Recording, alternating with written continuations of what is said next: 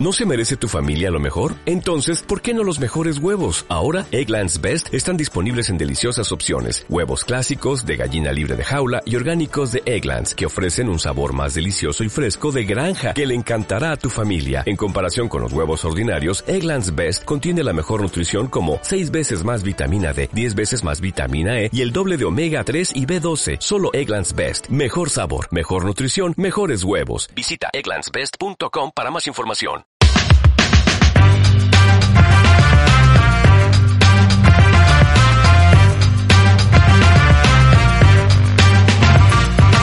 Hola, soy Ana Vallabriga, formadora literaria y escritora con David Zaplana de novelas de misterio.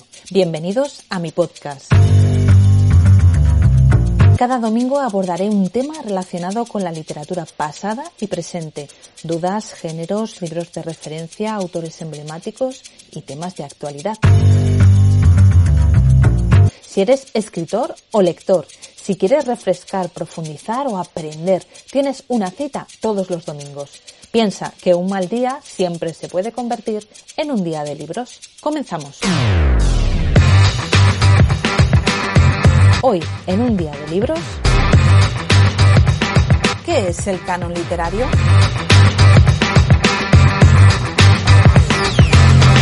Bienvenidos un domingo más a Un Día de Libros. Seguimos con el confinamiento y si estáis como yo, no tendréis mucho tiempo libre. Yo no sé vosotros, pero desde que empezó el confinamiento tengo menos tiempo que nunca. Ahora, además de continuar con mi trabajo, me he convertido en maestra de mis hijos, en monitora de tiempo libre y limpio más que en toda mi vida. Pero bueno, he conseguido sacar un ratito para grabar este podcast y para compartir con vosotros la pasión que nos une, la literatura. A pesar de esto que os he dicho, he conseguido convertir el curso que tengo en Udemy en un libro que he publicado en Amazon. Se titula Dónde publicar tu libro. Ahí hablo sobre las opciones para publicar: autoedición, autopublicación, coedición y edición con editorial.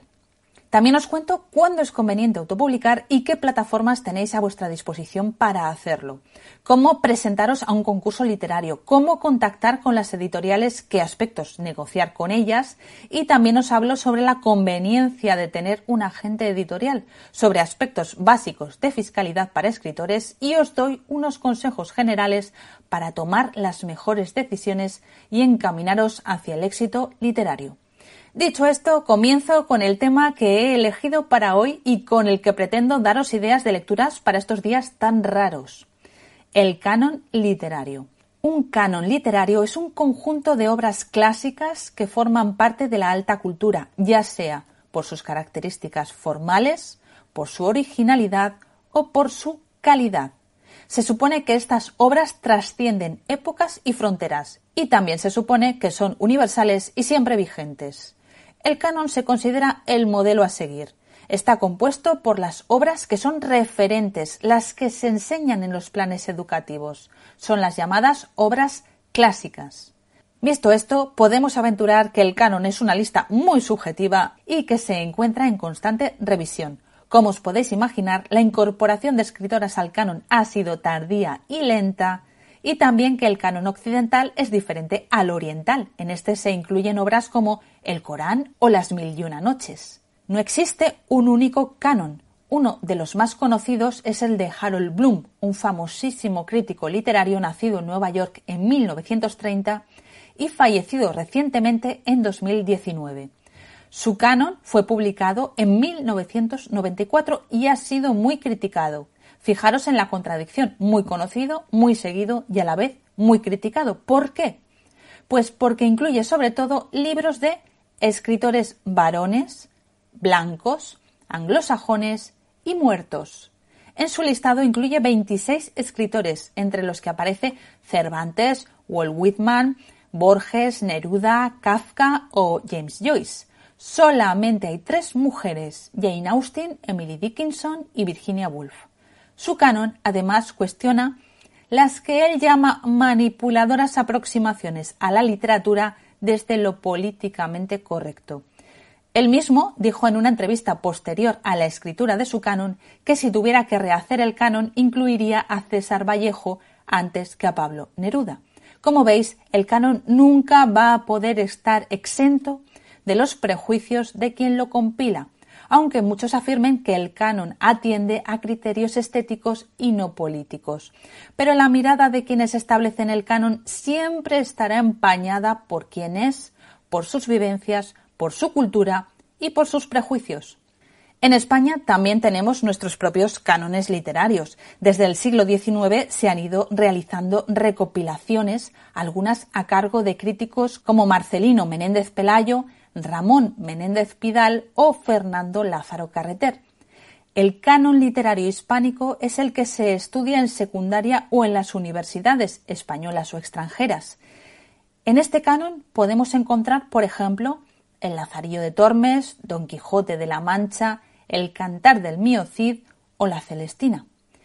¿Y por qué os hablo del canon literario precisamente ahora?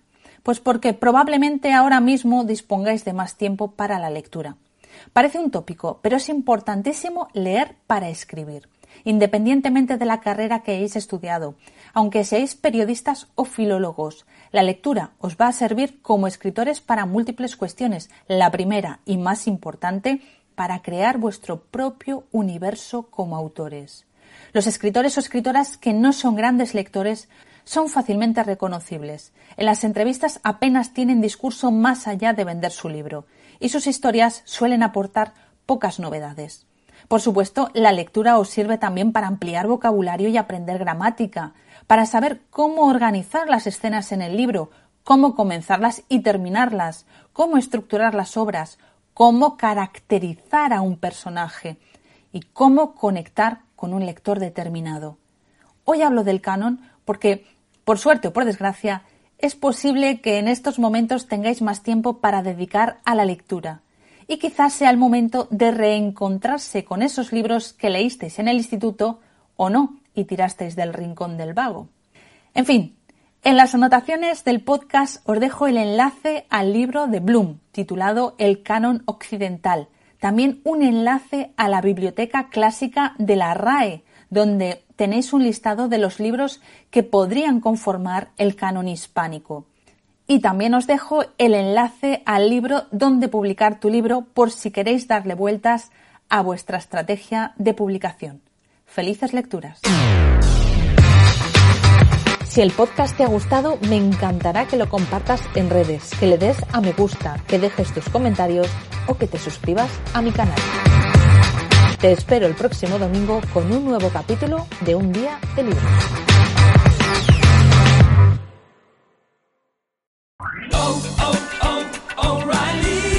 ¿Necesitas ayuda? En O'Reilly Auto Parts te ayudamos. ¿Necesitas algún consejo? Te aconsejamos. Nuestros profesionales en autopartes están siempre disponibles para ayudarte a encontrar lo que necesites. Excelente servicio al cliente es solo una de las ventajas que ofrece O'Reilly Auto Parts. Los profesionales en autopartes. Oh, oh, oh, O'Reilly.